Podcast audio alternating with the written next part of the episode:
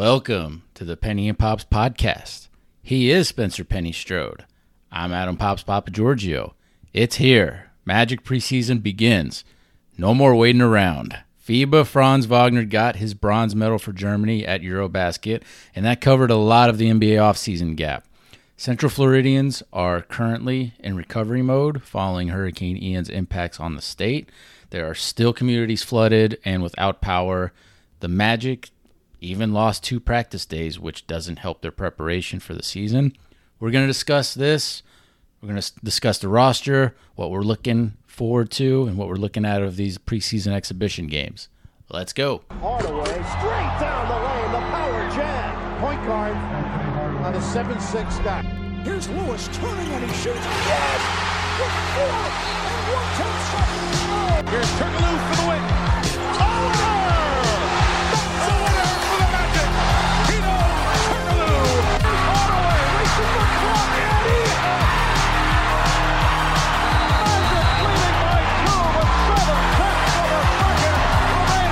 They lob it up high. Howard. Oh, man!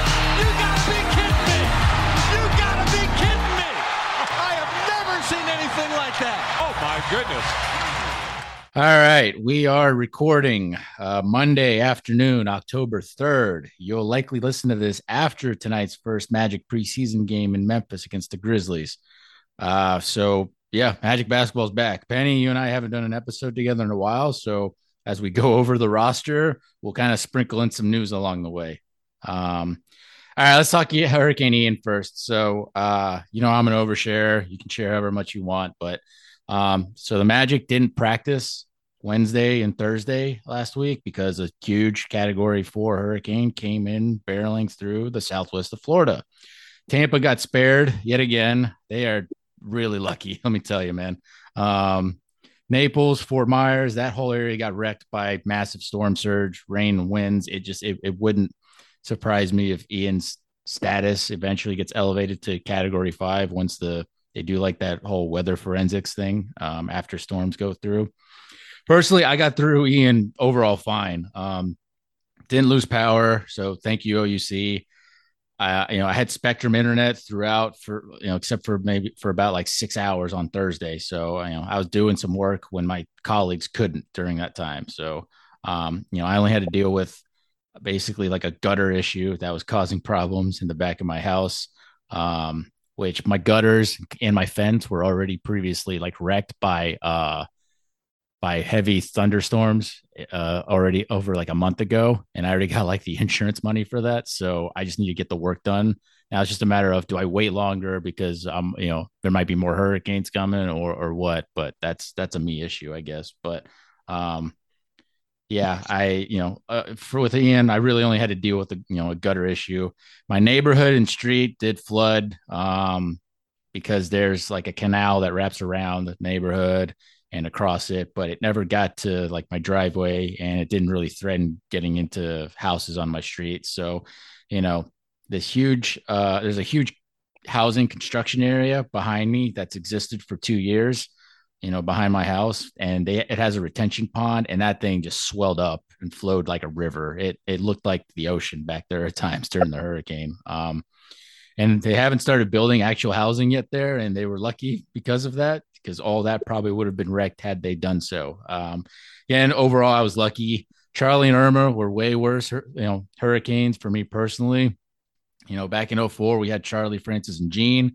I was living with my folks in Conway when I was 16 years old. Charlie came and went within seven hours, but it was a small, fierce category four. You know, it was it, you know small in size, but it was just fast, compact, and fierce. And you know, we were still getting Cat two winds and like 110 mile per hour gusts by the time Charlie's eye wall hit my house in Conway back then, and it was like a bomb went off and.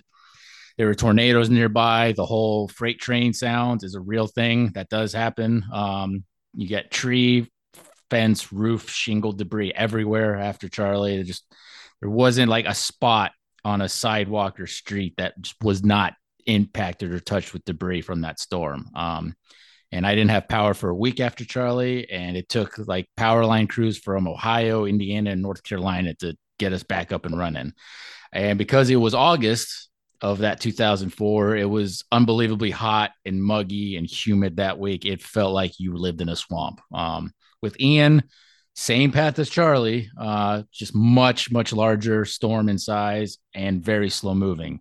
Ian was all about rain and storm surge. You know, in, in Orlando at most, we got 60, 70 mile per hour gusts because Ian slowly moved inland and weakened just not great, but manageable. Um, after 2004 and Irma in 2017, most of our roofs can handle sustained category three winds. Um, at least that's what they tell us when they put them up there. Um, but because Ian was so massive, it it dumped in two days up to like two feet of rain in some parts of Central Florida. Um, us in Orlando, like I live in Inglewood Park. Um, you know, we got about 15 inches of rain, which was less than the projected 18, 24 inches because Ian weakened quicker, thankfully. Um, but places like Kissimmee, Altamonte Springs, parts of UCF, and other areas, you know, it's four or five days later and they're still underwater.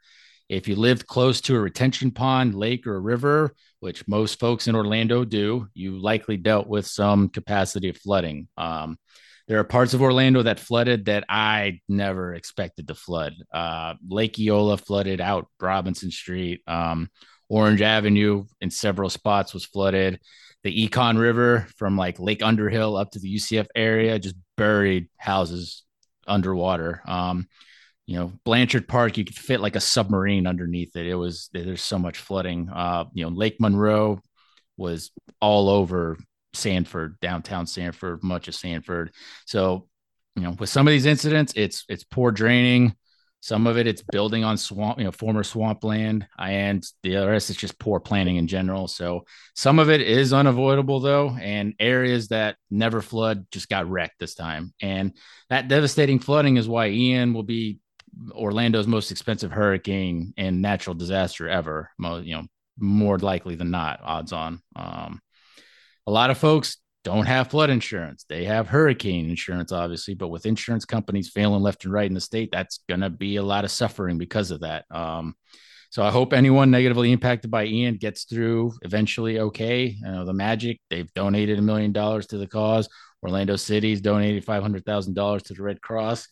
Cool. Give more if you can, please. Um, you know, it's better than nothing, but you know, it's a tax write off for you guys at the end of the day. We're lucky it hasn't rained since Ian, uh, you know, and it likely won't rain uh, for the whole week, honestly. So, you know, Ian was such a force that it brought cool weather when it left. I mean, we we don't see 60 degree lows and 80 degree highs that early into October, but that's what's going on right now. So, folks without power have at least decent weather going on for them. Penny, uh, what was your experience? If you want to share, what's your kind of thoughts post storm? Yeah, I, mm, certainly with all the uh, devastation that you say, I mean, utter devastation and um, so much standing water everywhere to complain about a tree falling or anything is very small potatoes. So I made it out well in East Orlando. Um, actually kept power the whole time, which is the first for me in any storm situation. Wow. Uh, so that was nice. And uh, like you say, at least the the uh, small, tiniest of silver linings is that people without power haven't had the 90 degree uh, hot, humid days when they're trying to sort through everything. Um, just the the scenes were unreal, um, and hopefully the you know it'll take time, but everyone will recover, and things are just things, right? So. Yeah, is with your neighborhood are is, is, are the lines underground or, or are they above like like you know my old ass neighborhood? Yeah, the lines are underground, which um, I think tends to be more favorable, but is not necessarily a, a fail safe. But in this instance, it worked out quite well.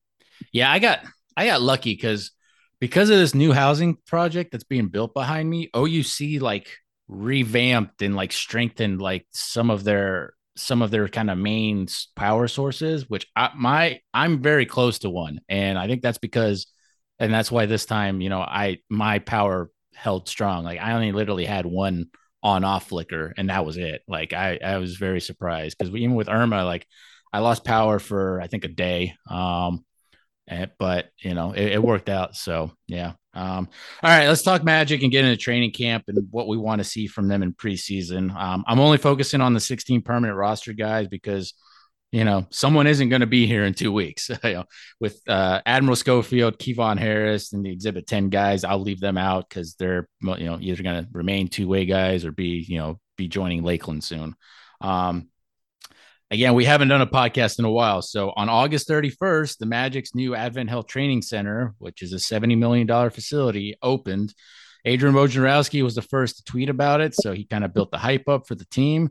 Uh, but you know, the project itself, it was late to open by about two months. Uh, but that's not bad at all, um, considering the pandemic and you know resources being short and whatnot. So um and they did this project in less than two years. The magic they had a ribbon cutting ceremony that day. Um the biggest upgrades i spotted immediately with this thing uh, you know between this and practicing at amway center are going from one practice court to two plus two like half court shooting areas. So you can call it two and a half plus courts now. Um you got a much larger gym, you know, workout space, much better team video room for sure. It's like a theater basically. Um, all of the medical and recovery equipment space upgrades are just immense. And the players locker rooms look really awesome. You know, like each player basically gets their own walk-in closet room. It's supposedly 40% larger than any other nba facility in the league which that's that's big. That's that's huge. Um, they have Magic have the first NBA altitude chamber. Um, you know, they have so many cameras in that place that they can dedicate a camera to every player on the you know on the practice courts to evaluate. Um, they have an outdoor putt putt area. They've got family rooms. They got a barber shop chair situation going on there. Um, and it's going to be a, just a big free agency draw in the future. Just ask a guy like Desmond Bane, who tweeted about it and then took the tweet down because probably somebody from the Grizzlies yelled at him. But um, all of the magic, you know, all the Magic uh, players currently on the team are just kind of like kids in a candy store when they're in that training center. Um, and then the wall with the name of every Magic player in team history is a nice touch. But kind of what what's your viewpoints on that training center, Penny? I, I, I love the uh, tribute to history. Incidentally, did you see the new Mavericks court where they have every Mavericks player's name on the sideline baseline wrapping around? Very cool. It is um, very cool. They also also uh, the ones on the championship Mavericks team are kind of are, have a different color, so it pops out more. So that's really cool. Yeah. Um, look, overall, you everyone's seen obviously the photos and the videos, and I'm sure all of our listeners took in, you know, all of the media day stuff. So you probably get a sense of the of the building and the entire facility. I would just say, imagine uh, that you're a 20 year old NBA player. Like it, it's it's going to be hard to leave there, which is exactly what the team wants. I mean, obviously you're trying to cater to the players, but by by making it uh, comprehensive and state of the art and you know paying attention to every finer detail, you're also going to get uh, more out of the employees, so to speak. Um, certainly, I would spend all day in there if I was in their shoes. Yeah, it it it looks like fun, and honestly, a a part of my brain actually thought that the Magic might actually have the players like hunkered down in the training center for the hurricane, but um you know they didn't do that but i mean they they, they kind of would have had everything they needed in there as far as space and food and they have a freaking theater room. You could watch movies during the damn thing if you wanted to but um yeah it's it's really cool. And you know it's if the magic start improving and start winning games like that's that's going to fare pretty good for them as a as a good recruiting tool. Um, so you mentioned media day. Media day was last Monday, September 26th. I've watched a lot of the coverage. Have you watched a lot of the videos, or just a few here and there? I've, I've taken in several hours. All right. Actually, that sound that might be more than me. I mean, I, it's it was a lot of it was a lot of hours of footage, basically. Um, so you actually might end up watching more than me, and I, I saw a lot of it. But um, and then I saw a lot of kind of blogs and pods uh, podcast got to go there and cover it, which is awesome. But my fair warning to you all is do not drink the Kool Aid. Some of you did, and it's going to hurt you long term and what you expect and how you see this team. Um, you know, I've covered media days in the past, and especially if it's like the first time you're doing it, you kind of get lost in all the positivity. It can be drowning sometimes. How how much positive stuff comes out of that, but you know, because everything seems perfect at media day and even after a few training camp days, but it's really all just talk and you can't truly judge until you see those guys playing actual games. But the team, they seem loose, motivated, confident, cohesive.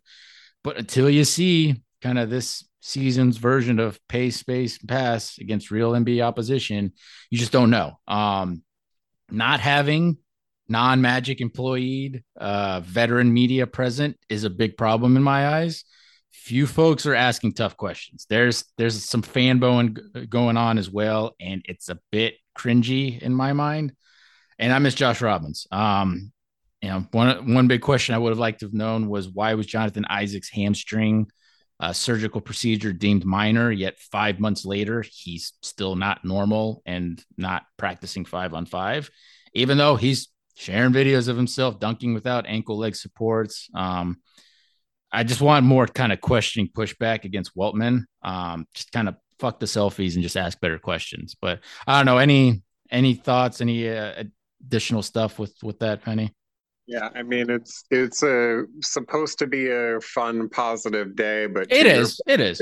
Uh, um, you know, if when when you don't have anything anything to judge it off of, then Larry Hughes looks like uh, the best point guard acquisition in the world, and you know, 2012 or whatever it was. So, um, yeah, it's it's going to be interesting, and we'll get into uh, all of it. But um, yeah, it's in the same way that you like a veteran presence in the locker room, you also like a veteran presence in the media workspace too. Yeah. Um, all right. The Magic, they made some internal staffing changes this summer. I'm not going to go over them. The list is out there, but you know, there's coaching, shooting, many areas kind of got updated. There's always going to be turnover within a team, except, you know, Ernest Eugene is still the head athletic trainer entering his fourth year, and Lindsay Winninger uh, enters her third year as the high performance director. And depending on where we end up injury wise, uh, you know, this season, it may be long time to mix up those positions. Um, there's just no more excuses now that you have the best training facility in basketball. Like we can't lead the league for a third consecutive season and games lost due to injury. Um, and then with Magic training camp having you know ongoing, Markelle Fultz, Gary Harris, and Jonathan Isaac are all not involved in five on five. But um, anything else, or you should we just dive into these players, Penny? Uh, to the best of my knowledge, both Joe Rogowski and Keon Weiss uh, reside in Orlando again, so we should have their number somewhere in the Rolodex just in case. Yeah, no, especially Joe for sure. Um, yeah. All right, there we go. Let's get into these 16 players a bit. So I'm going to start off with Markelle Fultz. So Fultz is in a boot right now. He recently broke his left toe. He did it walking around his home and stubbed it, I guess, after you know, after practicing with guys, I guess. Um, common commonplace injury, you know, guys bang, you know, bang their foot, bang their toes on, you know, on heavy objects all the time. And unfortunately for Fultz, he he broke his toe because of it. Um, everything indicates he's in great condition because this injury happened recently. So the less time he misses off the floor, the less ramp up time he'll need to get that conditioning back up. Um, I really, really hope Fultz being out for training camp and some or all of preseason doesn't negatively impact his entire season like it has others in the past. Like Aaron Gordon, Chuma Okeke, Mo Bamba are pretty good examples. Um, and this is an enormous season for Markelle in terms of his Magic and NBA career moving forward because the Magic next summer could completely walk away from him with how his contract is structured. And so I need Markelle healthy. If he's healthy, if he's starting, we we have a shot at the play-in. If he's not, and he's playing like less than 55 games, I don't think we do. Um, he's the quiet leader of this team. Even in a boot, he's involved in practices. His he's dishing passes and drills. Like Paolo Banchero was talking about, you know, how it Markelle is kind of giving him, you know, answering questions, giving him tips and stuff because Markelle is a former number one draft pick. He's been through the highs and lows of that, uh, probably more than almost any number one draft pick ever.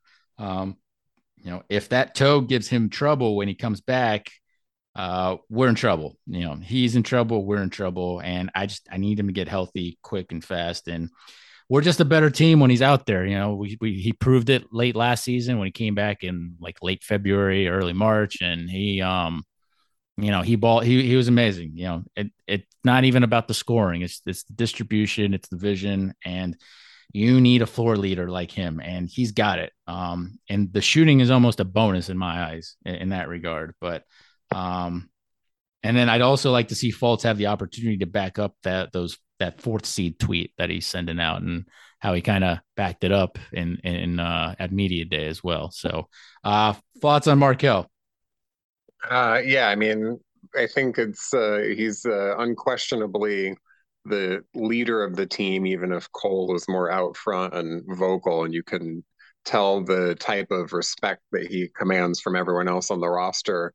That being said, in order to maintain that position, you have to produce on the floor, which in small sample sizes last year, you know, he's capable of doing. Um, hopefully, this is a quick return and there's an opportunity for him to play a full season and build and grow. I don't think we know, um, you know, I don't think we know exactly what the ceiling can be, uh, but he's got to be available to try and reach those heights. So, uh, as with many people on the roster, it's just going to be uh, pretty fascinating to see what unfolds this year for him individually. Yeah, buddy. All right. You mentioned Cole Anthony. Uh, speaking of Cole Anthony, or I guess we should call him Swole Anthony. Um, he put on, he says he put on six to seven pounds of muscle, which it's very noticeable in his arms. Um, that should help him finish through contact better. Um, he should handle contact better defensively. Uh, you know, it hopefully will kind of lower his injury risk a bit. Um, hopefully his speed and jump and bursts are not negatively impacted by it, or that his shot you know, hopefully doesn't get worse because of it. Uh, Cole says he's looking to become an all star. And so his confidence certainly isn't waning yet, nor should it. He's our vocal team leader. Um, whether he's coming off the bench or not, he's he's our vocal team leader. He's very supportive of of the rest of the team, and you need guys like that. Um, but he has to shoot better than 34% on threes, and he has to improve his on ball defending. Otherwise, Cole is never going to be more than a bench guy um, yeah, it's you know he could end up going down the path of like a DJ Augustin or you know I think he can be better than than Jameer Nelson was. Um, I know Jameer peak Jameer when he was an All Star before the shoulder injury. Well, you know was an All Star, so um, it, he could definitely reach that. It's just you know can he can he shoot consistently enough? Can he be uh, less of a defensive liability? If he can, he's got a shot to get minutes at point guard and shooting guard, a lot of minutes. Um, whether Suggs or Fultz are in his way or not, like you know, early last season he was you know averaging over 20 points per game for a month or two there. Now he was shooting it a lot, but he wasn't very efficient. I think he was shooting still in like the mid 30% from three point range, even though he was going off. So, um, it's going to be interesting with him now with Fultz out, with Gary Harris out. Like Cole's got a chance to kind of do show us what he's got in preseason, and we'll see with him. Uh, what are your Cole Anthony thoughts, Benny?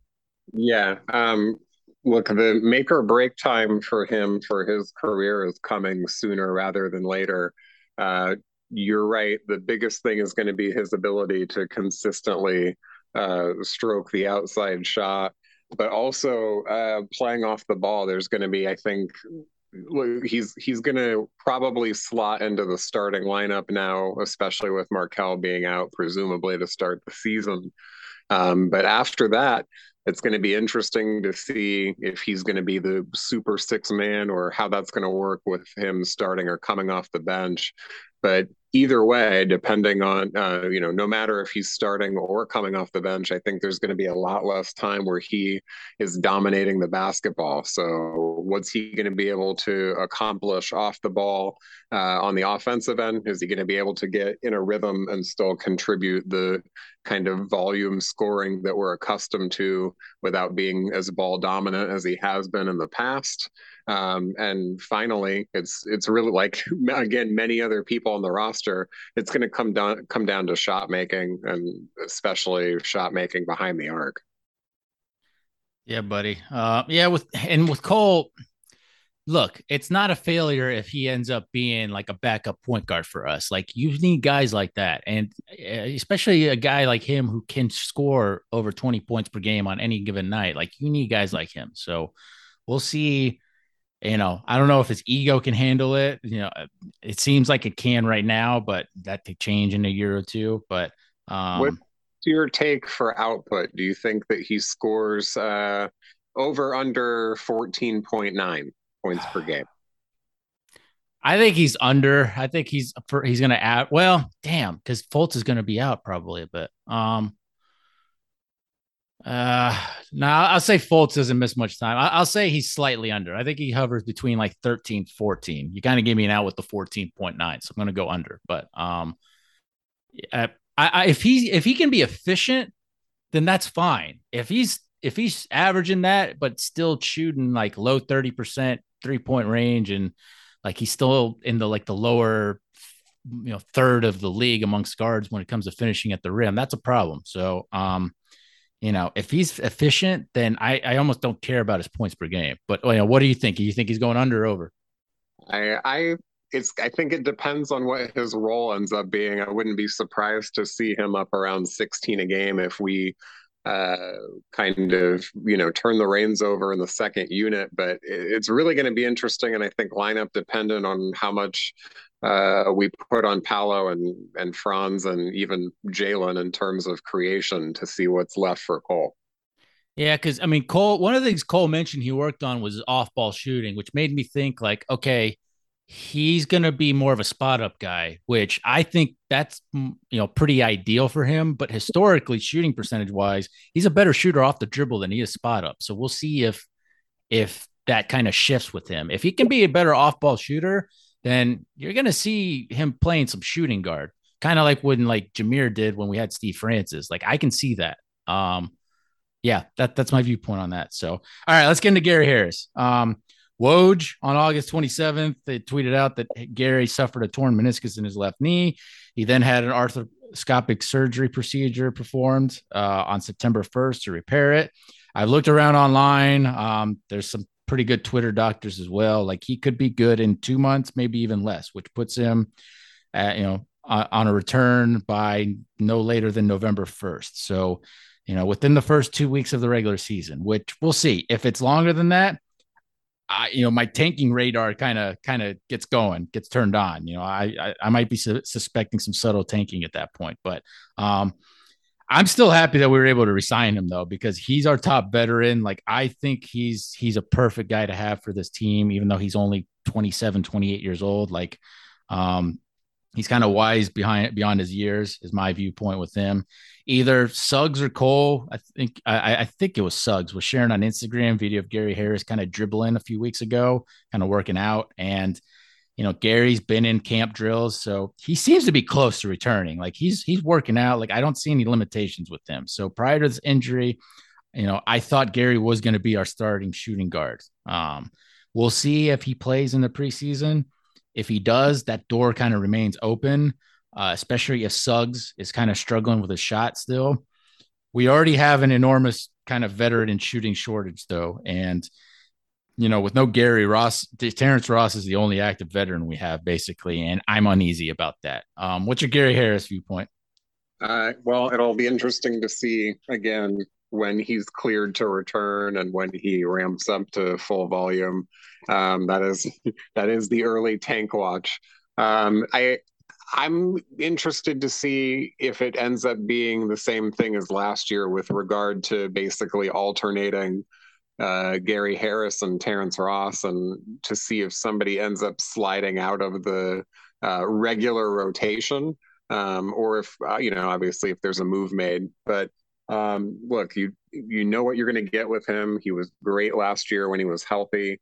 Um, and if we're looking to do something towards competing or at least playing meaningful games for a longer period of time, then you'd love to see him on the floor and, you know, shooting the shit out of the ball from the corners at least. Yeah, he was elite corner three point shooter um last season. That was with a bad first two months of the season. So um, you know, you always worry about guys who get hurt, you know, before or during training camp and they miss out on preseason and early regular season and they're playing catch up the whole rest of the season. Like it's it's tough, man. There's there's some guys handle it just fine. Some guys, seems like all of them that play for the Magic that run into it, run into issues. So we'll see. But um, all right, let's get into Terrence Ross. So Terrence Ross, 31 years old. He's the oldest player on the team by three to four years. I think this is the first time in Magic history that I am older than any player on the Magic roster. So, you know, losing Robin Lopez was uh, was rough in that regard. Um, but Ross, I viewed it as Ross quit quit on the team last season. He shot and defended horribly. He acted like he was getting traded, but no one wanted him because he was playing horribly. So now he's playing nice. He's saying the correct things again. Other people view him as a leader. I certainly don't. Um, something in the back of my head says that if you know in preseason Ross shows even just decent shooting again, that he'll be the one traded for two second round picks, and that's how we get down to 15 kind of full time Magic contracts. Um, especially with Gary being kind of close to coming back, or at least I think it looks like he's close to coming back, and then. T. Ross is on an expiring contract, and I just don't see him sticking around past the season, especially after we re-signed Gary. Um, what are your Ross views? I know we've been over this a lot, but you know, we might be repeating ourselves a bit here. It's always surprising that the rest of the roster seems to revere him. And I don't know if that's because they're young or if there's something that we're missing.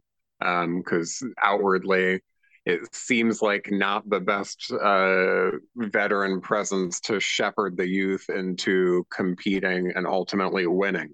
Yeah. Uh, you know, he obviously he has eclectic interests and has a personality uh, that people seem to enjoy, um, and a burgeoning, uh, entertaining podcast career or whatever he wants to do, streaming.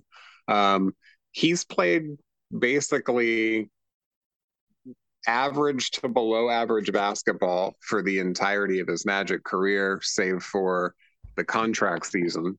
Yeah. Um, not all of that is on him. The roster construction for almost the entirety of his time here has been poor. Mm-hmm. And he's had to both take and make very difficult shots. That being said, he's supposed to be a shooter, and his shooting percentages have been less than great. So, uh, who knows how the back is, or if the back is a real thing this year.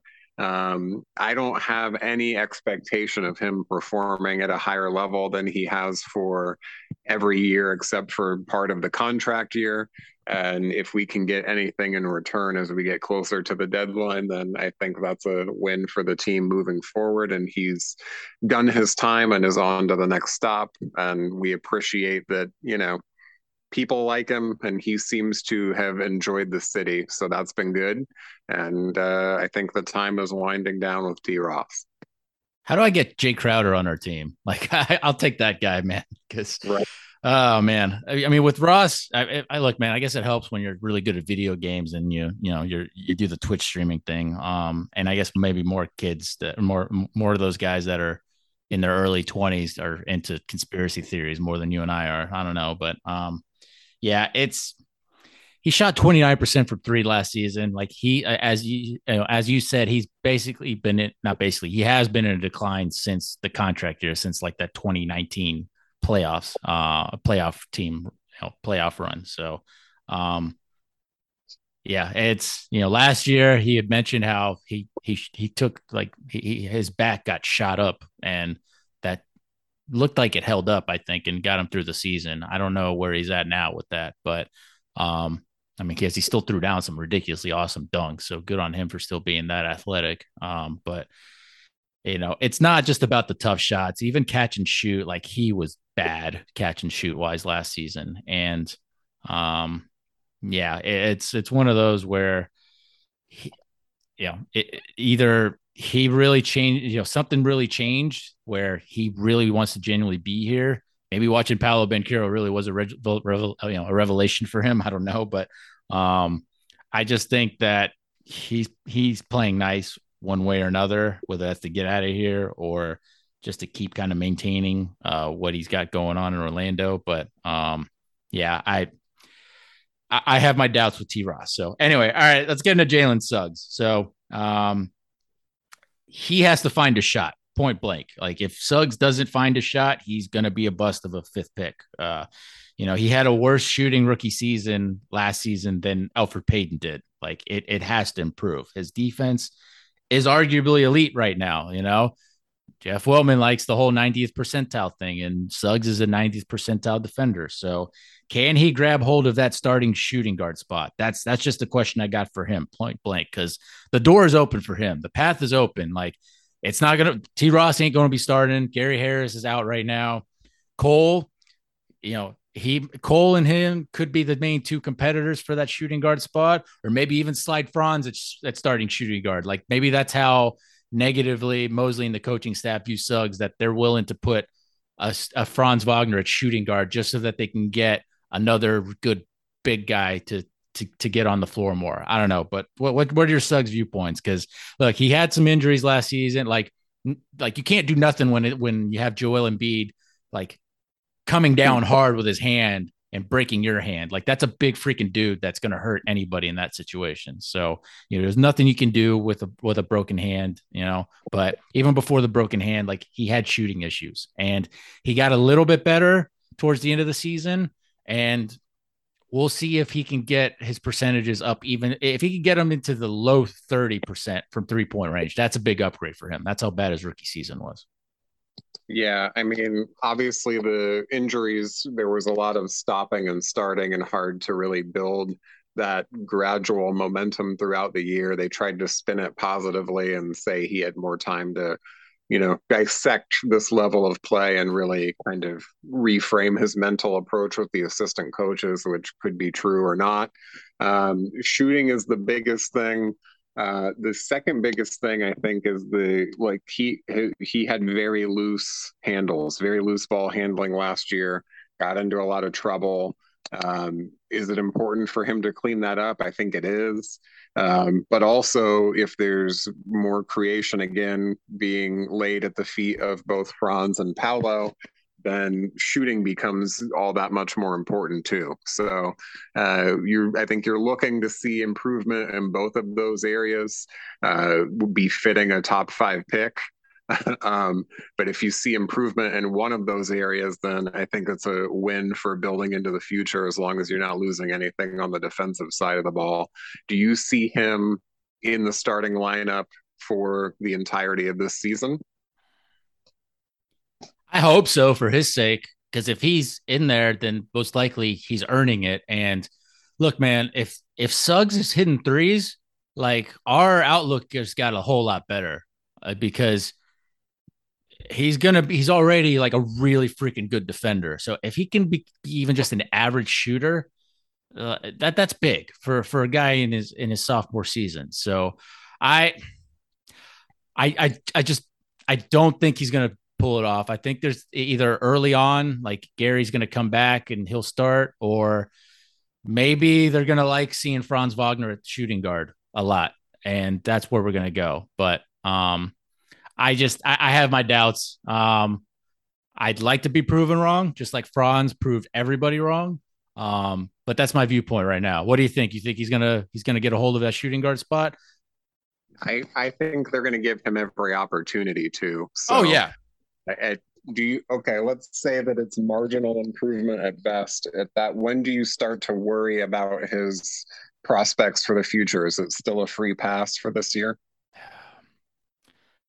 i mean he's got i mean if he's struggling the entire season and like we don't even see like a good month that I mean, there's concern. There has to be concern. Like I, I don't know if you can cut your losses, and then we're going to be looking back at like why didn't we do that Donovan Mitchell trade that I was talking about? But um, oh man, um, yeah, now nah, I don't know if you can do that because especially if he stays healthy, like this is going to be like his first full healthy season, but you just can't give up on somebody that young and who has kind of that kind of that blue chip background as a prospect. So uh, I, I I would think that he would have to change a lot of things that uh, of what he's currently doing in the offseason to to really make it or break it at that point. But um, you know, my viewpoint coming out of last season's, you know, last year's draft with with him, like I, you know, I wasn't happy with the pick.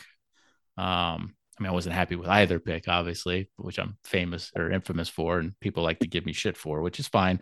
You know, I, I, we've we've apologized for Franz Wagner. Um, so far, Suggs, you know, he's he's got a lot of catching up to do with some of those other project prospects like Kuminga or or Josh Giddey. So, um, but for Suggs to be successful, and I said this, I think the day after the draft, or even maybe that, like the same night of the draft, like he needs to be a, become a Brandon Roy he needs to be what Brandon Roy was in Portland, where you know he can dribble it a little bit here and there, but you're he's out there to score. He's out there to shoot the ball. And if he can't do that, then and he's he ends up being like some kind of glorified like Elfrid Payton or like a poor man's Russell Westbrook, then that's just a bad pick. And that's where I'm at with that.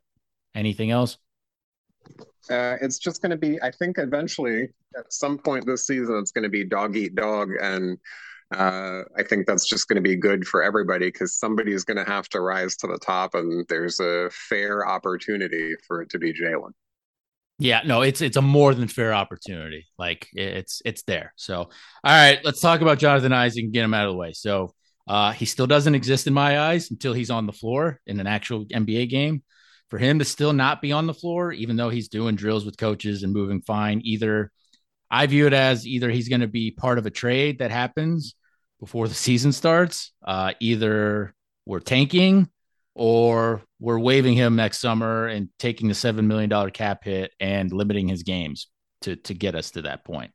Um, again, my subtle fear is that we're we're going to be tanking. Um, I haven't seen full on evidence of that, but like there's, there's background stuff kind of starting to rise to the surface a little bit there that that that's worrying me that we're going to try and go after like Scoot Henderson or Wembanyama or something like that. But um, you know, especially the longer Fultz and, and Harris sit out. But you know, Ji is 25 years old today. It's his birthday today. There's no more youth potential on his side. Like the time of patience is at the end. Like he's either a contributor this season or he's never contributing in a Magic jersey ever again, no matter how much the DeVos family may love him. And you know, that's that's my viewpoint with him. But he's he's doing drills. He's you know he's not doing five on five practice, but it's it seems seems like he might be close. But he's saying the same stupid shit he said last year, where and he's like, "Hey, I could play today," but in reality, he couldn't, and he didn't. So, um,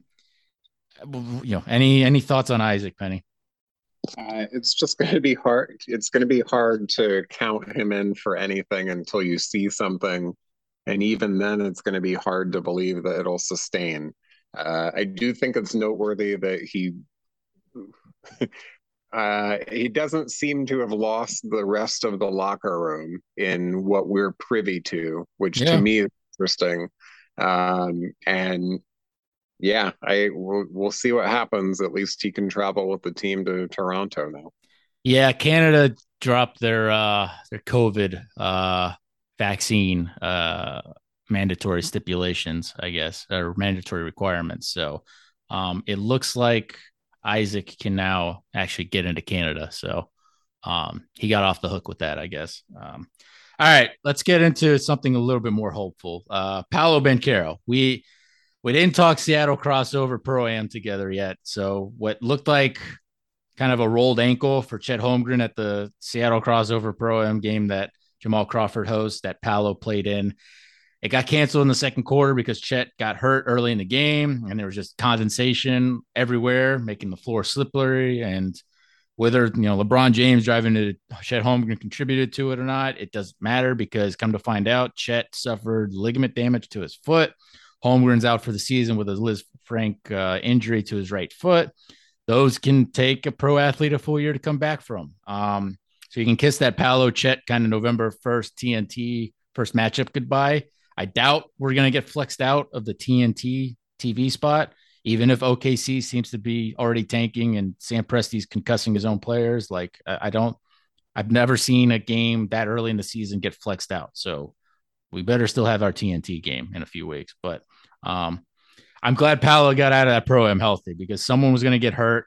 Chet was the unlucky one, and I'm not ripping into Chet Holmgren's body. I'm not doing that. Go to Magic Twitter or Reddit for that take.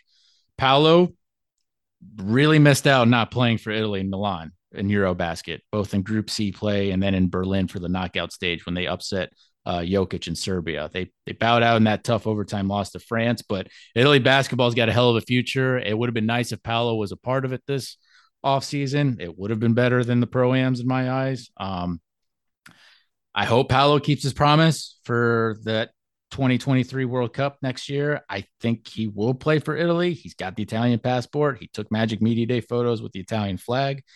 It's happening if he's healthy. So, also, he saw what Franz is becoming to German basketball. He could easily do the same thing in Italy. You know, again, I'm not joking or exaggerating when I say Paolo could be the Giannis Antetokounmpo of Italian basketball. So, you know, so far in training camp, Paolo's saying all the right things. He looks confident. He's focusing on winning with the team, but that he also wants to win Rookie of the Year. That's what I want to hear from him. He doesn't realize the type of pull and power he has as a number one pick yet, which is fine. Like I don't want him to be spoiled with that yet, but that transform transformation is going to be fascinating to see. Um, Coach Mosley, he said that Paolo is going to handle the ball at times, which is good. I want him and Franz to handle the ball at times, especially with Fultz out. I want to see Paolo rack up a few 20 plus point games in preseason. If he does that on decent shooting percentages, then we're off and running towards competing. And yeah, I'll leave leave the floor for you, Penny, on Paolo thoughts.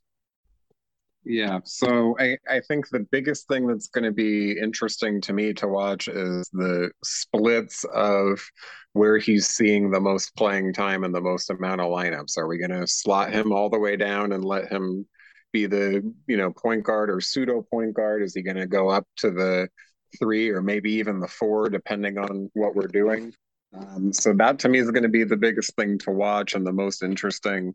Um, you know, I think as much as I don't value the summer league that we saw in limited action, everything that you needed to see that he's uh, you know competent and and ready for for the challenge. Uh, so my question to you now is this. Last season uh, cade cunningham scored 17.4 points per game.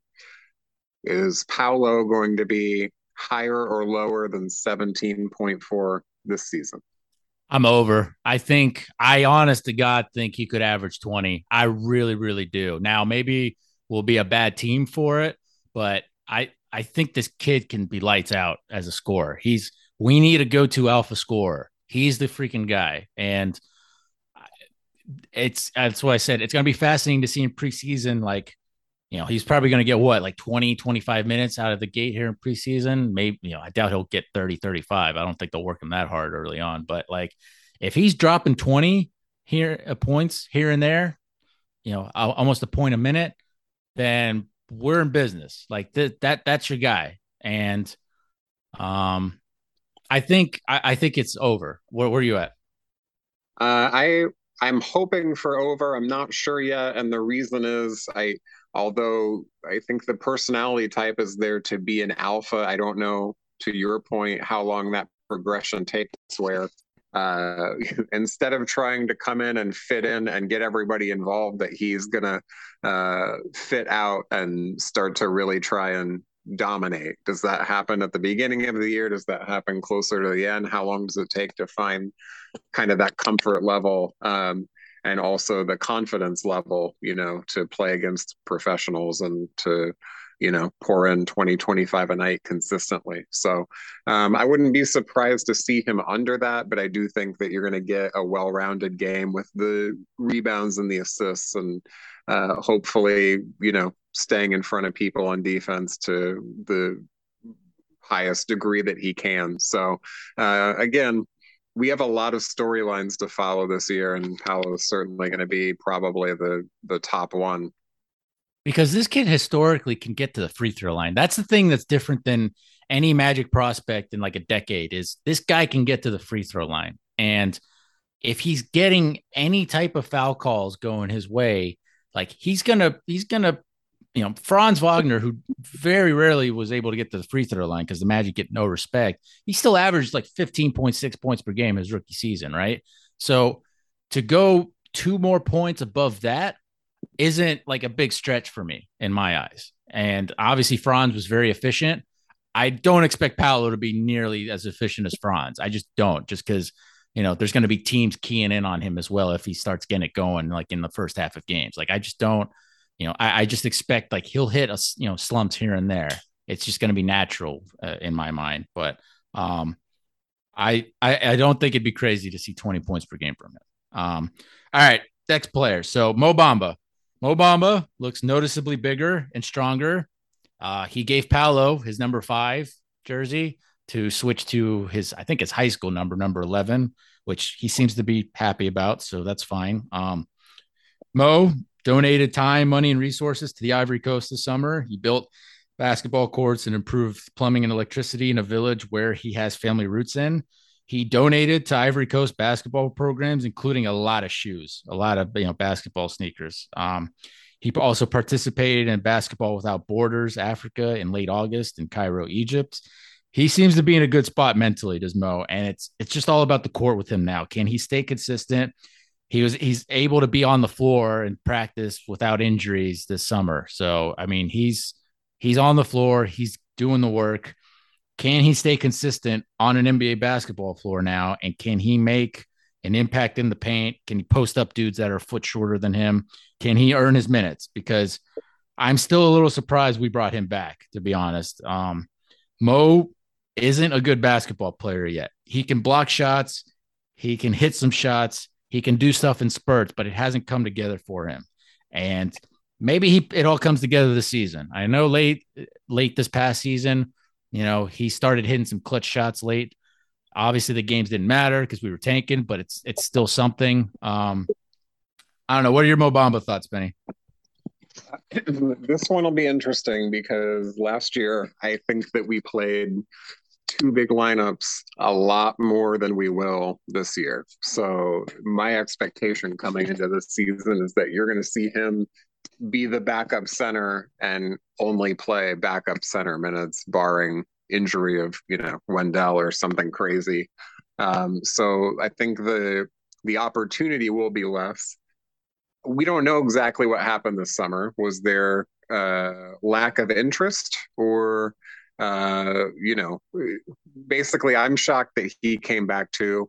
Don't know what the circumstances were with what he was looking for and what the offers were and you know going uh free agent wise so can he come and embrace this role? To your point he seems to be in a good place. How long does that good place last when you're playing you know maybe 18 minutes a night? Yeah. Uh, and then if you're playing that type of minute, then you really got to be shooting the ball 40% from three and block a couple shots to look like you're, you know, contributing to the level that you need to be. So, um, again, for him, I think it's look, there's a lot of guys in the NBA right now that are super long, super athletic, and can space the floor and hit the three ball. So, how do you differentiate yourself? A lot of that is with motor that hasn't been one of his strong points. Um, really seems like this is going to be uh, kind of the really make or break year for him in terms of continuing his career in the NBA, or at least continuing it in terms of being in the rotation moving forward somewhere.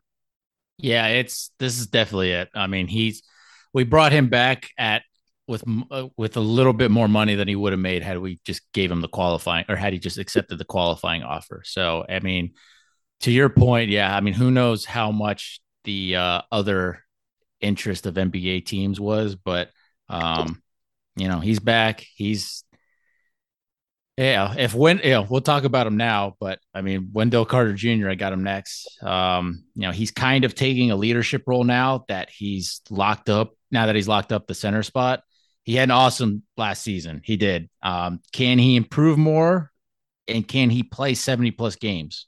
You know, durability is really the only thing you're worried about with Wendell. You know, he can handle any type of big man except maybe Joel Embiid, and almost nobody can handle Joel Embiid. But you know, Wendell is six nine, six foot ten, but he really knows how to kind of control the paint as an undersized big, and he's knocking down threes at a rising rate. Um, you know, I'd like to see him with some Horace Grant style goggles on. I don't know if he uh if he invested in that or not. I don't or don't recall, but um with with him, if he can't stay healthy, then that opens the door for a guy like Mo Bamba or Moritz Wagner to kind of take some of those minutes. So, um, but if he can stay healthy, then and he can somehow keep improving even more than he did last season, which it looks like he's on pace to because this guy just works like a freaking demon. Like it's this guy, this guy was so happy to get out of Chicago because of the awful coaching he got from like guys like Jim Boy, you know, Boylen and uh, was it Don, you know, Billy Donovan that he just grasped it and isn't letting go at this point. He's he's been so good for us and that guy's awesome. I love Window. Um, where are you at with with Carter Penny? Yeah, the hope is that there's a different uh, goggle manufacturer this year for everyone involved. At least yeah. gets a face less. Um, the biggest thing for look, no question. I think you know you can arguably say he was the best player on the Magic last season. Turned in a great year. Durability again is the biggest thing. Um, but I think he his willingness to shoot the basketball from the outside last year uh, was the he was most willing last year as compared to previously in his career, and that set up the biggest advantage for him, which was the pump fake. So how's he going to build on that this year? Uh, got to be equally willing to shoot the the ball from distance and to make it. And then what has he done to expand his game and add on to that? Um, hopefully, we'll get to see that for at least 70, 75 games this season. He might have a shot at making an all star team. Like if we're, if we're, if we're kind of hovering around playing territory when like, uh, you know, for, for much of this first half of the season, like he's going to be a big part of that. It, he might not score like 18 a game. He might be down at like 15, but if he's racking up like 15, 12 boards, you know, two assists, get like a steal and a block per game, like he's he's going to be on the outside in that kind of conversation. Um yeah, this kid I, I I like Wendell a lot, man. And he's he's probably like a top three leader on this team. Like it's basically I rank it kind of like Markelle, Cole, and Wendell is probably the third guy right now from a leadership perspective. Um, and I guess Gary somewhere either somewhere close, somewhere there. But um, yeah, this this guy has been something special, and um, yeah, he's he's a big reason why that Vucevic trade looks good at this point. I mean, obviously, so is Franz, and so is uh, the Bulls draft pick that we're going to be getting next year, uh, most likely. But um, yeah, that that Carter kid is is good. Um, all right, let's do some Franz Wagner stuff. So, because I was obviously doing all these solo pods without you, Benny, but um, because the last time the listeners list, you know, heard from me, it was after Germany upset Greece in the quarterfinals to make the EuroBasket semifinals we haven't done a pod since because I hopped the plane and went to Berlin for the Eurobasket semifinals. It was the start of my Berlin, Munich, Oktoberfest, uh, Vienna, Brno, Prague, Frankfurt trip. Um, uh, I don't know if you you can throw in some questions that you might have for me. I don't know either for the trip or for the for, for the Eurobasket experience, but you know, I I flew out Thursday night, uh, September fifteenth, my Lufthansa flight was like an hour late getting out of here because of bad weather, and um, I was worried I was going to miss my flight from Frankfurt to Berlin, and thankfully the Frankfurt to Berlin flight ended up being an hour late itself. So really, I didn't lose any time. So it worked out. Um, I got into Berlin. I got into my hotel room in Berlin at 3:30 in the afternoon local time. So I had to check. You know, I was, I was able to check in, get in a quick shower because the first game was uh was France Poland and France you know beat Poland but um you know it was a 515 tip. So uh you know thankfully my hotel is like a short 10 minute walk from uh the Mercedes Benz arena in Berlin. And so I got to check out the uh the Berlin Wall that's like right outside of the arena. It's just it's just below the the arena because that's that's where there's a river. And uh that's where there's a lot of famous uh, murals and paintings and graffiti there that that a lot of tourists like to check out. So that was really cool. Go getting into the arena and just walking up to the arena is really cool because there's a bunch of restaurants and like I think there's like a rooftop bar nearby. Like there's it, it's a very uh, well put together area surrounding this arena. unlike Amway Center, which hopefully they'll alleviate that. But um, you know, I get in and I had I ordered these tickets. I had ordered these Eurobasket semifinal tickets in March, not knowing who was going to be in this game in these two games. Um, I was very surprised that Poland was one of the four teams. Marcin Gortat, I'm sure, was thrilled. Um, you know, France beat them in that first final. I was sitting uh, eight rows from from uh, the baseline, so I had a I had really good seats, and um, I was sitting next to the, majority of Polish fans. So Polish fans were really really good. I had a few annoying French fans behind me uh, that they were just a little annoying. Uh, I'll just leave it at that. But uh, I had fun with the Polish fans. I, they lost, but they they brought a really good atmosphere. Eurobasket atmospheres are just so fun, man, because it's it's a lot of clapping, it's a lot of chants, it's a lot of uh, really good DJ music. Like there's there's a lot of cool stuff going on, and just every the intent the intensity of these games is way higher than even most NBA postseason games. Like you'd have to get into an NBA finals to get anywhere near as close as intense as as those Eurobasket games were. But then, you know, France to beat Poland. Uh, there, there's like a brief intermission. I, I was, you know, I got, I got a quick meal there. I'm walking around the arena. Dirk Nowitzki's getting mobbed by like hundreds of fans in the arena who just want his autograph.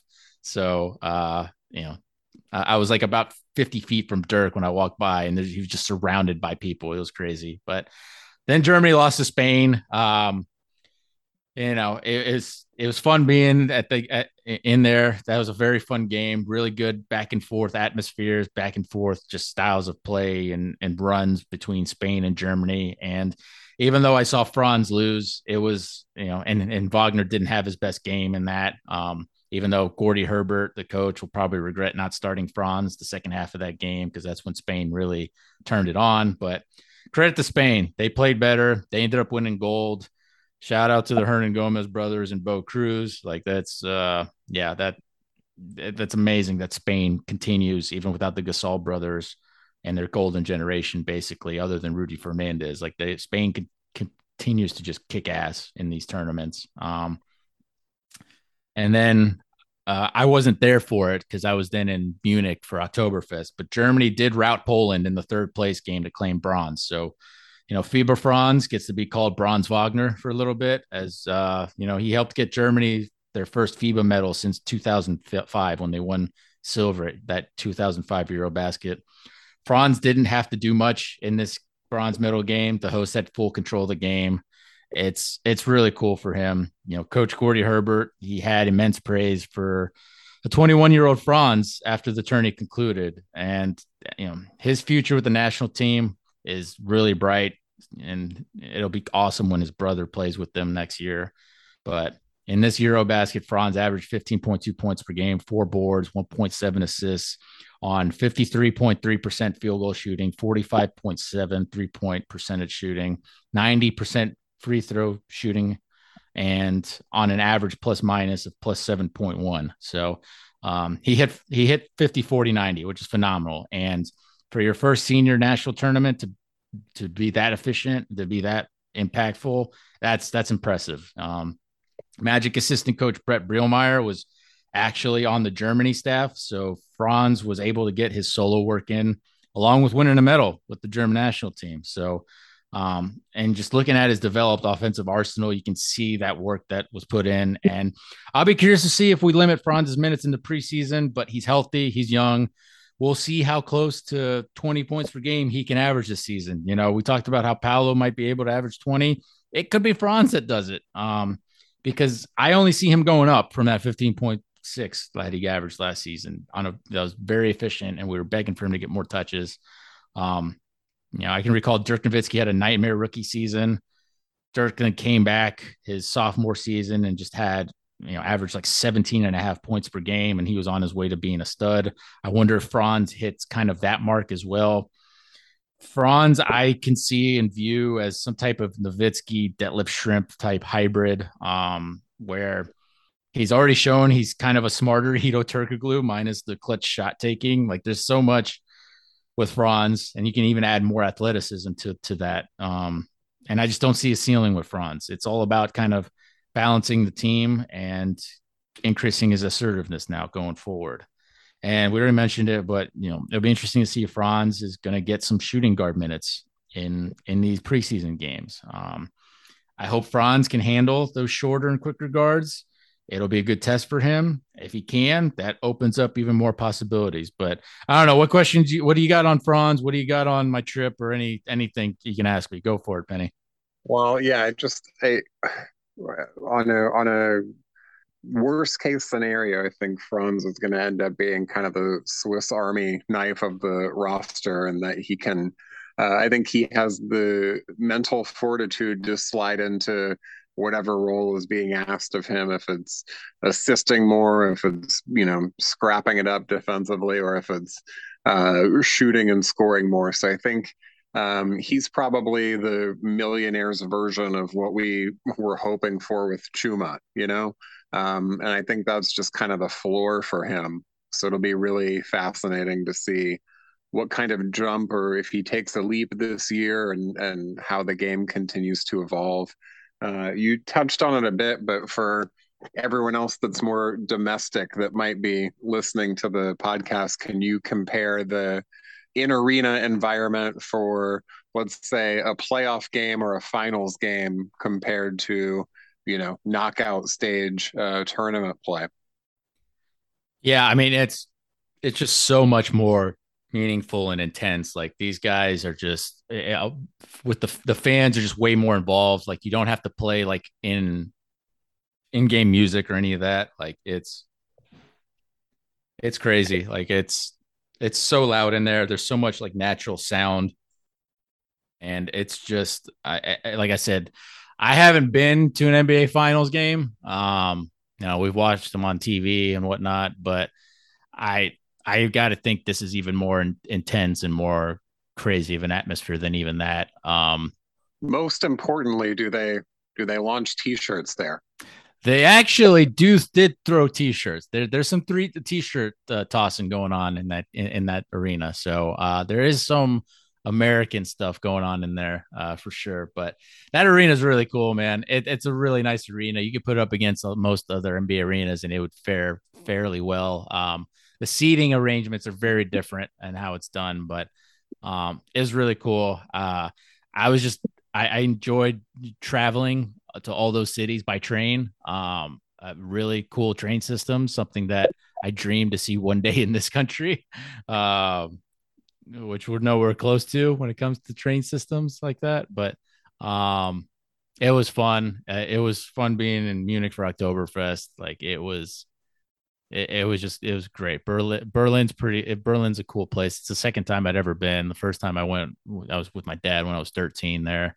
Um, and it was I was seeing most of like the western part of Berlin. This time I was in on the eastern side, and um, you can just see very how very different it all is. And yeah, any any other questions in regard to that that you got off the top of your head? I mean, we talk about this stuff offline too. That's fine, but I just enjoy your Mr. Public Transport. So anytime you get to spouse the uh, benefits of, of uh, actual useful rail design. I'm here for it.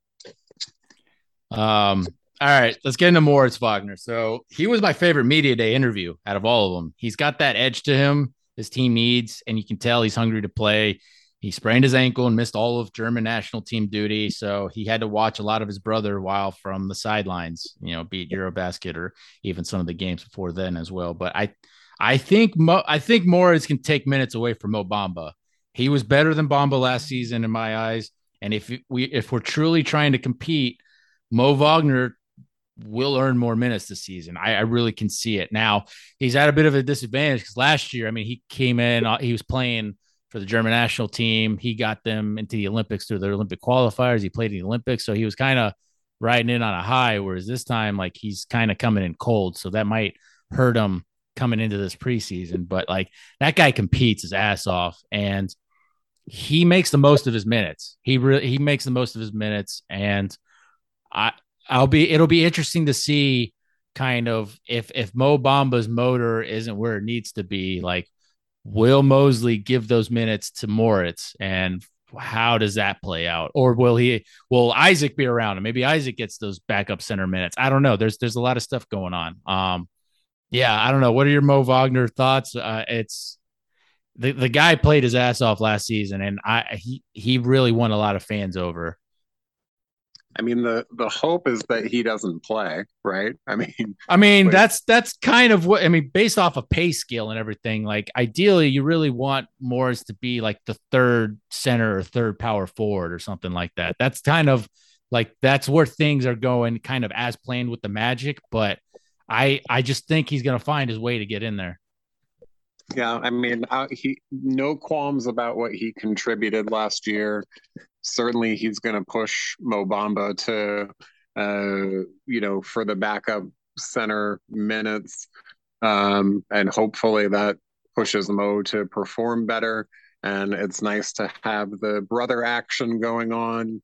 And look, at the end of the day, if Luke Kornet can be an NBA mainstay, then you know more power to Mo for scrapping and hanging on and and doing some valuable things on and off the court.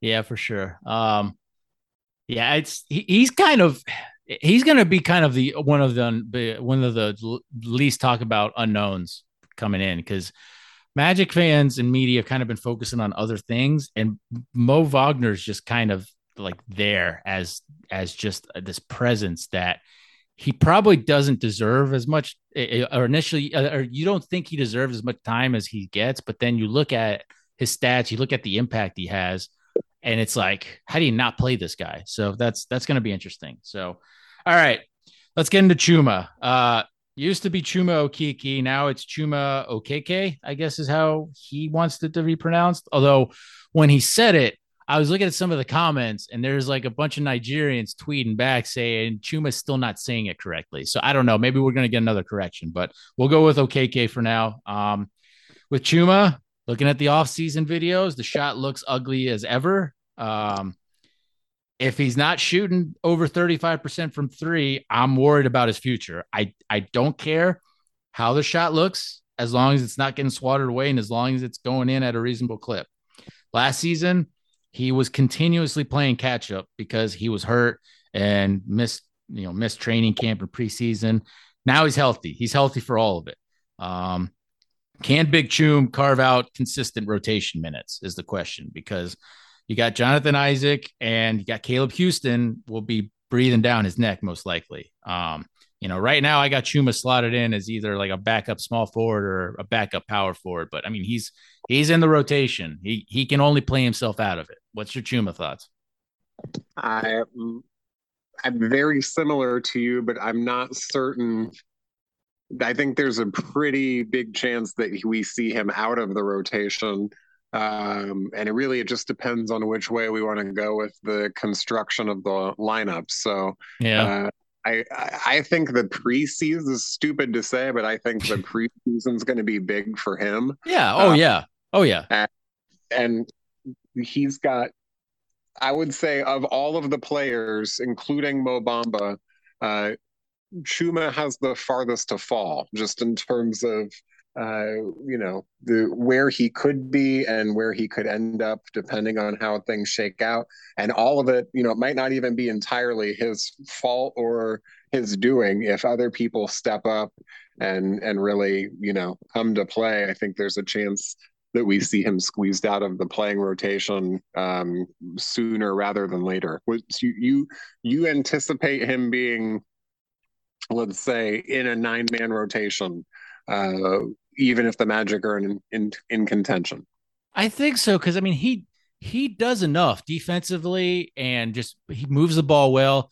It's just that shot. If that shot's going in, he's golden. If that shot's not going in, he's in trouble. That's that's literally what it comes down to at this point because Chuma makes the right decisions. Chuma's in good shape. He's he's healthy. Like we've seen what this guy can do with the ball in his hands, you know, with with added responsibility on his plate. But we've also seen that, you know, when things go bad for him, like he can vanish real quick. And, you know, it wasn't that long ago we were making Kawhi Leonard comparisons about the guy. Like it, it's, it, it's there for him, but I, I can easily see how this goes bad. I mean, I, it can go really bad because remember, we got to get, we, you know, he, I consider him a candidate for maybe not even making the final roster. It could go that bad because we've got, you know, the Magic haven't announced, uh, you know, the picking up of of net of next season's rookie uh, contracts, you know, rookie extensions. So or rookie team options. That's what I was looking for. Rookie team options. So, you know, he, RJ Hampton, who we're going to talk about next, like those guys aren't, you can't completely leave them out because if they're poorly performing and you can't find another candidate to get rid of, like I'm not completely leaving Chuma out of this, which would be, it sounds crazy, but I just, I can't, you can't do it. So, um, that's why you know there's going to be pressure on him, and he needs to he needs to just shoot well. That's what it comes down to. Any other thoughts before we get to RJ? I, I'm I'm sitting here shocked that I mean I don't know that you're necessarily wrong, but you go he can he could conceivably play himself off the roster. The door shuts real quick in the NBA, especially when the entire team constructed around you is 19 years old. Yeah, I mean, yeah, and he's he's one of the older guys uh, uh, on this team. I think he's probably like a top seven person in, as far as age goes now. So, um, yeah, I mean, it, it, it can happen quick. I, I just I have to bring it up as a possibility just because from a money and a contract perspective, RJ Hampton, he's one of those candidates as well.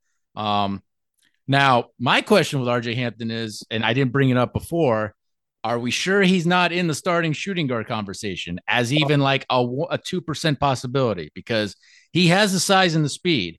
Somebody stop this man. I he shot 40% on catch and shoot threes last season. If he focuses more on just defending and spot up shooting, he's going to surprise a lot of people in a good way. But if he's still playing point guard, if he's handling the ball a lot and Mosley's staff isn't coaching with some level and some degree of discipline, RJ may be in trouble. Um, can he take minutes away from Ross, Suggs, and you know a returning Gary Harris? I, I can't leave it off the table. I can't. I'm sorry. Obviously, I run RJ Hampton Island. Like I, you know, you want a ticket to it, you know, you want to hop a boat and take a ride over to RJ Hampton Island, like you got to go through me. I'm the booker. So, um, but I can't like he has the frame, he has the talent. It's just all about just putting it all together. And no one's been talking about him in camp so far. That that that's the only concern I have. Like, you know, we're we're going to talk about him next, but Bol Bol's getting so much talked about. Like, I'm concerned when guys like Chuma and RJ aren't getting any conver, you know, aren't getting involved in any of the conversation, and Moritz Wagner as well. Like those three guys have been like the least talked about guys in camp. Um, maybe that's a good thing. I I don't know. We're gonna see, but um, I also can't completely remove the fact that RJ Hampton is a Mike Miller con, you know, uh, Mike Miller, uh, uh, what is it? Uh, a Mike Miller, uh, yeah, Mike Miller's his agent anyway. Sorry. that's what I was going to go with, but I, I, can't rule that out. There's that Paolo Banchero kind of connection. I'm not saying that's going to have any influence on this at all, but it's, it's something to keep in the back of your head.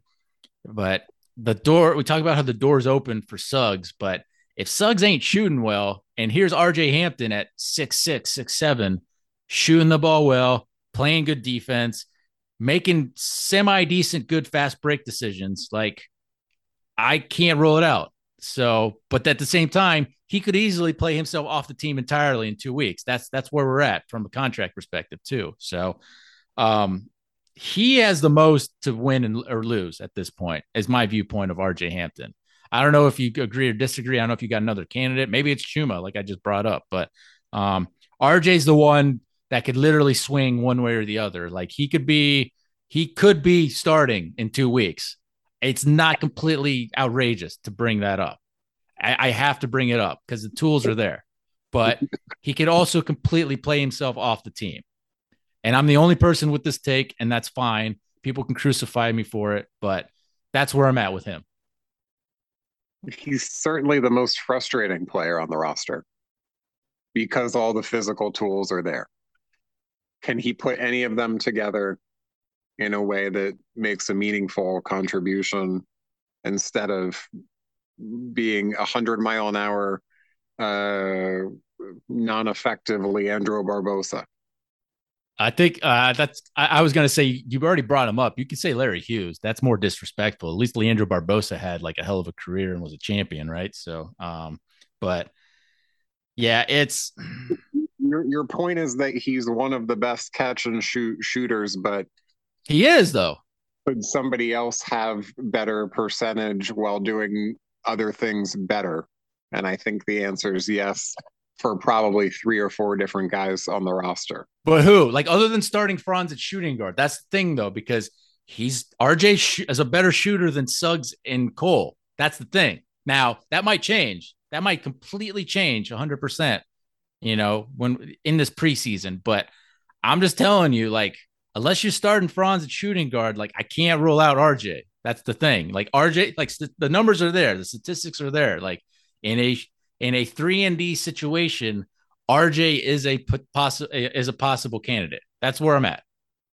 See, the, this is the frustrating thing too, from a from a team building and fan perspective, because there are so many guys that are young with potential that let's just assume that you know RJ is the 12th player on the roster, which is not, I don't think that's a stretch. So he's not getting regular rotation minutes. And mm-hmm. at that point, who, you know, maybe not so much 2022, but two years, like who would you rather have, RJ or Anthony Tolliver?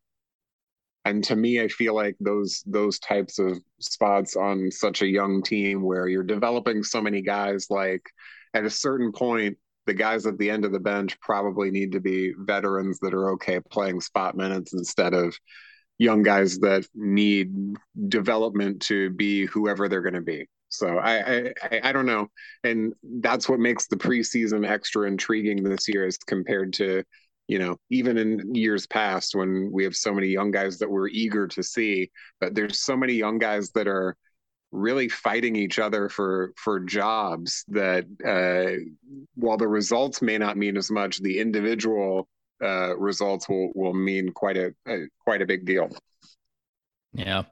All right. I'm I'm I'm gonna get off the RJ Hampton soapbox here. So, all right, Bobo, he's getting some love from teammates, and it's gonna be interesting to see how much preseason action he gets. Um, you know, I was right about how like the Magic wouldn't have kept him on the team last season if they didn't plan on re-signing him. They re-signed him, or you know, they brought him back anyway. Um, he's on a, I think he's on a one-year deal. Maybe it's a one plus a team option, but um, it's going to be interesting to see how much preseason action and minutes he gets and in like what type of capacity because he's a he's one of the main candidates for being cut. If he shoots as well as I think he can shoot though, and if he can avoid being a defensive liability, which is the bigger question because Bobo doesn't play defense. Um, at least historically he hasn't played defense, but if he does, he's sticking around and he brings something at his size when his mobility that few others can. Like like we're talking Kevin Durant type stuff mobility wise for and he's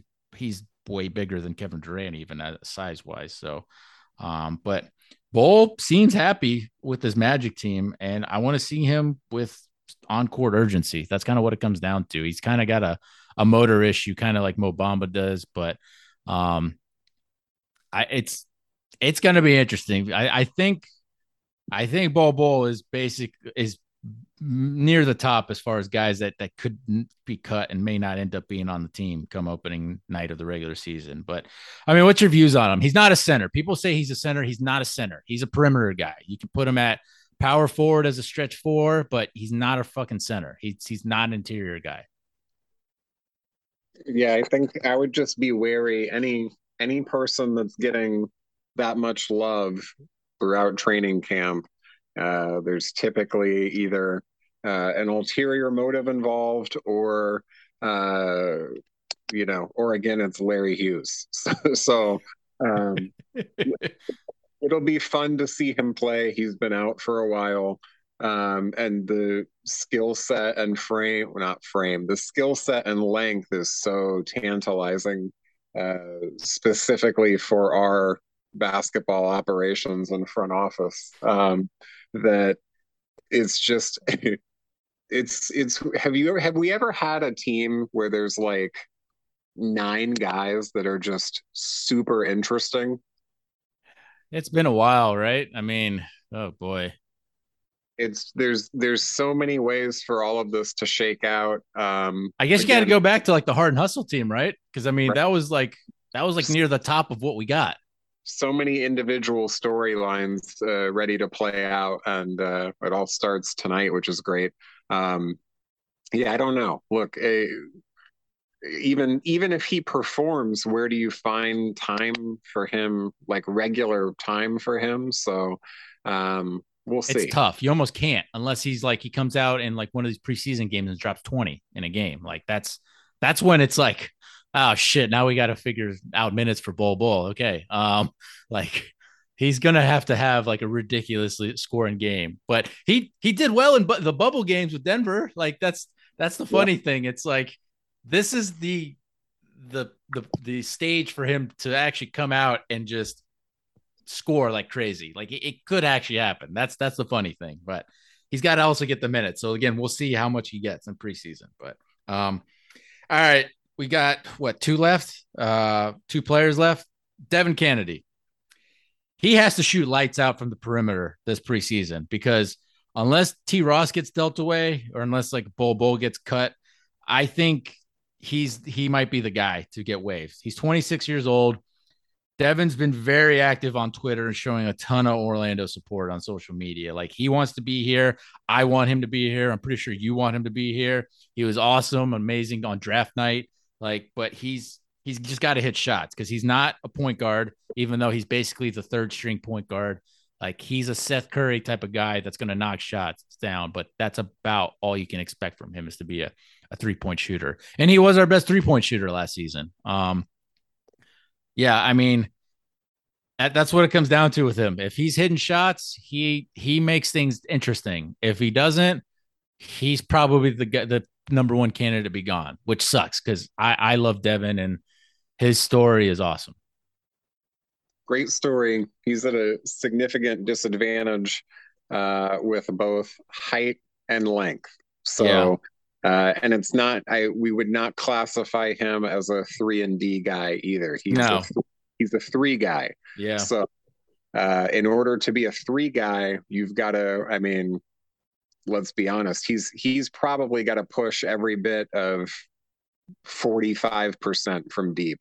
Uh, I mean, it's it's going to be it's going to have to be an obscene number. Uh, I feel, I guess we we feel happy that they've uh, signed him and paid him to this point yeah, feel very bad that they trotted him around to do uh, radio hits and uh, a lot of the community engagement events to then send him on his way. Um, Hey, it might not be him though. That's the thing. It might not be. We don't might- know. If I had to put a wager on on it today, um, I would lean that direction, and that's why you know it's a sports is a business, and sometimes the best story is not the ultimate outcome.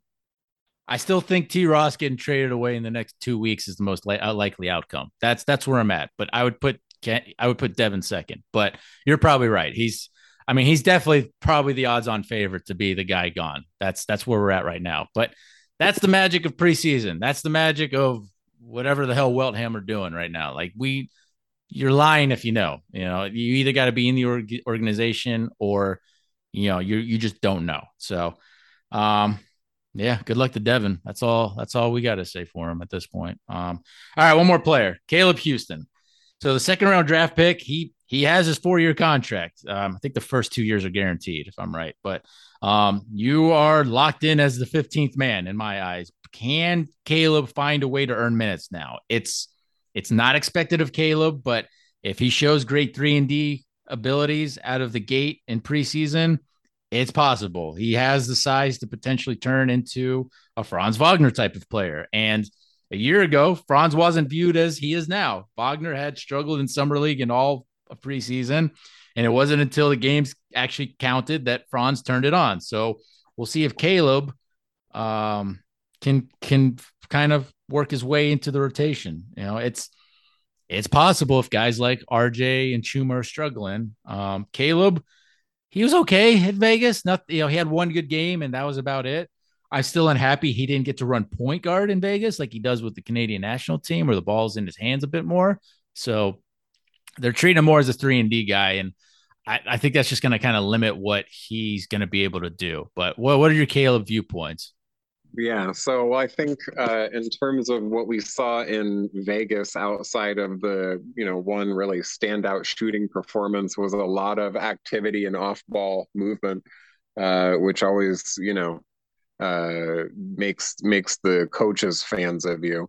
So um, yeah, to to your point, this is a guy that has an offer. Basically, he's locked in by virtue of the way the contracts are distributed. That he's for sure on the 15 man roster. Uh, I don't I don't think we'll see him in Lakeland too much. Um, I, but I do think that he has the unique opportunity to, as a second round pick, come in and leapfrog a number of established veterans that are on the young veterans that are on the team um, and hell, maybe even you know, depending on what shakes out, Terrence Ross or even Gary Harris. I, I don't think we'll play. Obviously, I don't think we'll play Caleb at the two. Yeah, I, I don't think he's mobile enough for it. With so much versatility on the roster, I I wouldn't be shocked to see like him slot in ahead of RJ Hampton or something too. So um, he's got everything in front of him, as do you know basically 12 to 13 of the other uh, on the roster. So we just have to wait and see. Yeah. Also, he's got he's got that Jay Z voice kind of going for him too. Maybe he'll make something of it, but no. Um, yeah. So that's it for the players. I do want to bring up kind of co- head coach Jamahl Mosley because you know, he said all the right things over the past week. He seems more relaxed entering his second season as head coach. That kind of was apparent both on the Magic Pod Squad episode he did and just over the past week. And look, he lost us a lot, you know, quite a few games early on last season, and that was good for the tank. But that's that's not going to work now, you know, here if we're trying to be competitive. But you know, can he get into kind of a winning coaching mode out of the gate now? Because I mean, he was talking about, hey, we, you know, the teams, it's time for the team to level up, like you know, last year it was all about kind of just implementing everything and getting everybody familiarized. Now it's like, okay, you know everything. Show me what you got. So we'll see if that's a real thing or if that's just talk. Um, you know, is tanking going to consume him like it did with Jacque Vaughn? I, you know, he's got more talent than JV ever had with this current Magic team in my eyes. But um, any Mosley thoughts, Penny? Oh, I got a few. Oh yeah. Oh yeah. Oh, and the I, bell's back. God damn it! I hate the bell being back. There's so much room in that. It's a, a probably a, a, cavernous new training facility, practice court, and they're gonna bring the bell over there, and uh, I, I, can't believe it. I believe it, but I'm disgusted by it. Uh, look, we don't know what the organizational directive is this year for real. We yeah. we know it's coming out of people's mouths, but we don't know uh, what's going on behind closed doors. That being said, I think externally we are allowed to judge the coach now based on performance on the court. So mm-hmm. this is, a, I think, a significant year for him. Um, especially, look, if the Magic start out real hot and fade, and I'm talking, you know, past November, like if we're in the top six, seven, getting into December, and then fade. Sure, uh, that tough schedule. I I think there's an opportunity to he he's got a unique situation in front of him too, right? You start out hot and fade, you put yourself on the hot seat. You start out cold and stay cold, I think you put yourself on the hot seat. Mm-hmm. The the only real way for him to uh, stay in the good graces, I think, of of everybody is to have that kind of uh, small incremental improvement over the course of the year ending up in you know maybe the 30 win range 35 wins um, then everyone goes okay we're taking a step forward and he's the right guy to do it. And he's coming back uh, feeling real cool calm and you know confident. Um, he's got i think he has a long way to go. I don't think that's unique to him. I think that's pretty much true of every rookie head coach yeah. um, get the opportunity to slide into the first chair there. But uh, I was not necessarily impressed with last year. We don't know how much of that we can, you know, lay at his feet in terms of blame versus, you know, maybe his hands were tied, maybe they were orchestrating some things. Certainly, some of the uh, roster, uh, some of the lineup decisions in close games where there's like wholesale changes that happen uh, just to test something out. So I I think there's a lot to watch for for Mose this year, and um, again, there's a lot of ways for it to play out, and not all of them I think keep him and his job safe. Yeah, I mean, look, we'll talk about it next pod episode when we do our predictions, but like the, I think the magic over under is that for wins is at 26 and a half, somewhere there, maybe 27 and a half. But like if this team doesn't win more than 29 games, like he is on the hot seat for sure going into next season. Now, the only way, like, I think he's fine for this season. Like, he, he would, like, a locker room fight would have to break out, or he'd just have to lose control of all these guys fighting for minutes. Like, he'd have to completely kind of lose his head, which, you know, hopefully that doesn't happen. It's happened to other coaches in the past, so you know you can't out you definitely can't rule it out. As I, you know, I, I, like Mosley as a person. I like the guy. I, I like his positivity. I just he's a very, very good communicator, and he seems to be pretty stable in his outlook on on basketball things. So he's got that going for him. Um, and we'll see. It, it's it's one of those where you know it, this season is really a, it could go a million different ways for him and it's going to be fascinating to see you know? He's got a lot of winning over to do still in my eyes. Um yeah. So that's it. Go looking over the roster. I got a few other uh thoughts to bring about before we get out of here. I, I know this is a long episode but you know we've been out we've been gone a while. So um ryan lynch of the orlando business journal talked to alex martins at the advent health training center uh, unveiling. He says early 2023, so early next year, they'll start uh, construction of the entertainment complex with completion set to be done in the middle of 2025. This project's been rumored since 2011. They've moved the start date back a dozen times. Khobi Price of the Orlando Sentinel then a few days ago came out with a piece that says similar things. They're going to start by no later than the end of March 2023 with completion by sometime in 2025, which is interesting timing because the NBA after Utah in 2023 this season and Indianapolis in 2024 haven't yet picked their future All-Star weekend cities for 2025 and beyond. I think San Francisco and the Warriors is a lock. The Kings in Sacramento would really, really badly want one. I don't know if they're going to get one, but um, you know, after that, Orlando could be in the mix. You know, we did great hosting in 1992 we got jobbed in 2012 because it was the lockout season and it wasn't as big as it should have been, even though it was still great. But, you know, the league still owes us for 2012. I think 2026 is ours. We're, we're definitely putting bids in. You know, is this finally it, Penny? Is this project finally happening? I think it is because they have to connect Amway Center with the training center now. Otherwise, you got that ugly kind of vacant parking lot situation now between the two.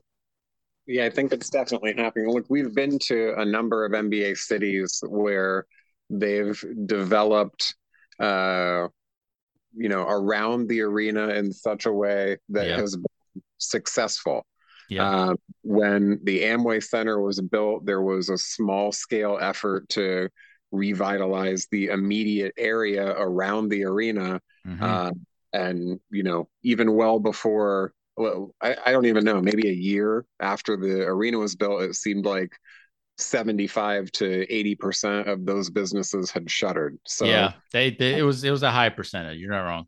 It's going to be interesting to see how this one is built out, especially now with kind of the changing overall macro conditions of what you know downtowns look like now and what downtowns will look like moving forward um, and and also the fact that we're you know, despite the Orlando City and, and the Solar Bears were a, you know, one team town in terms of uh, events that drive traffic to the arena. Mm-hmm. Uh, so it's, look, we, we need it to work, I think, as a, as a city. Um, and I'll be interested to see what it looks like when it comes to fruition, but I certainly believe that it's a, a lock to happen. Yeah. Well, we'll see. I mean, it's yeah, I, I, I, it it seems to be kind of a sure thing that this is definitely happening now. I mean, it's there's the multiple articles now out on it, and there's there's a high confidence level, and it seems like the the the it's going to happen, and it's they're it's going to make the DeVos family a bunch of money. So I don't see why they wouldn't do it uh, at this point. All right, uh, I got to bring up Donovan Mitchell to Cleveland because I was talking about him a bunch in the offseason. Uh, somebody the Magic should have went after. It sucks how good the Cavs can be now that they've acquired Mitchell, but you know I wouldn't have wanted the Magic to give up three unrestricted first round picks and then two first round pick swaps on top of that. And Cleveland gave up their draft pick in June. Um, Sexton, you know, they gave up Collin Sexton to sign and trade, and also Lauri Markkanen, who's really good, uh, especially if he stays healthy. You know, that's a lot to give up for a guy who hasn't made an All NBA team yet. Um, I view Donovan Mitchell as a top 20 player in the league, though, and no other top 20 player in the league was more obtainable for the Magic this offseason than him, in my eyes.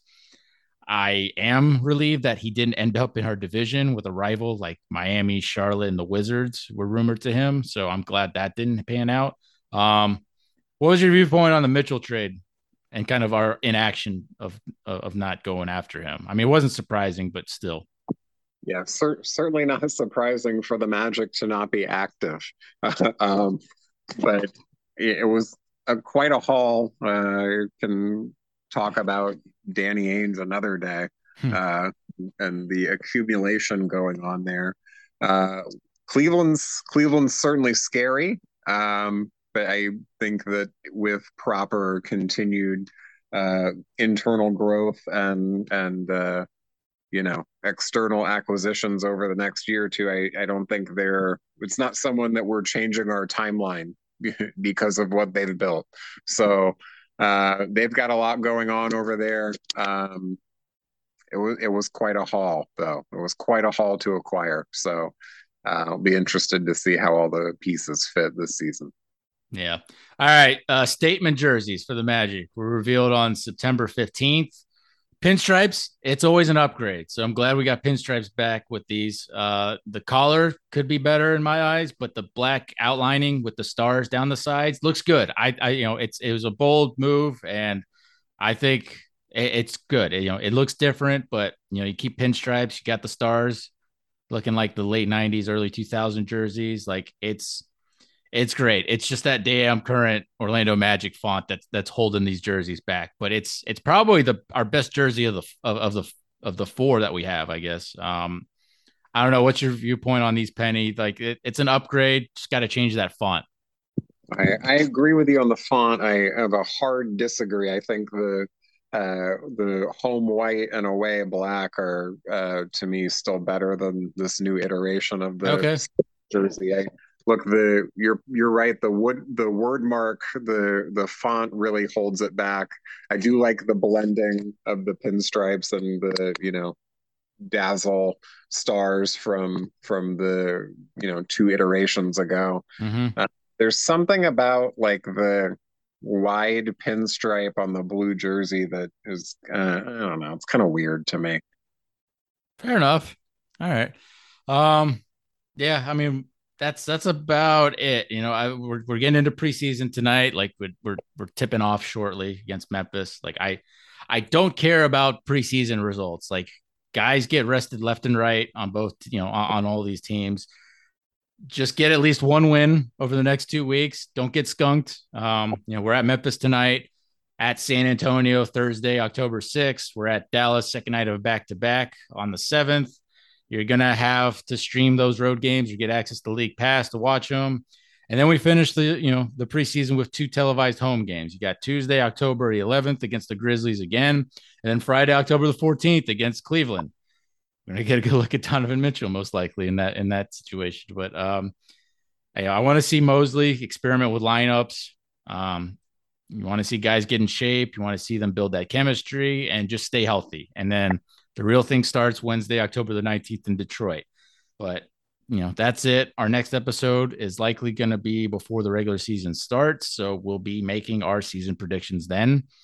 If you've been negatively impacted by Hurricane Ian, just hang in there. Better days are ahead. Penny, you got any final thoughts before we get out of here? No injuries, no nicks. Sounds good, man. We uh, we appreciate you listening to another episode. Please subscribe and give us a wonderful rating. It it helps our podcast rating a lot. Tweet us any of your questions and feedback. Penny, what's your Twitter handle? At Spencer Strode. And I am at Papa Giorgio MBO. And with that, take care. Let's go, Magic.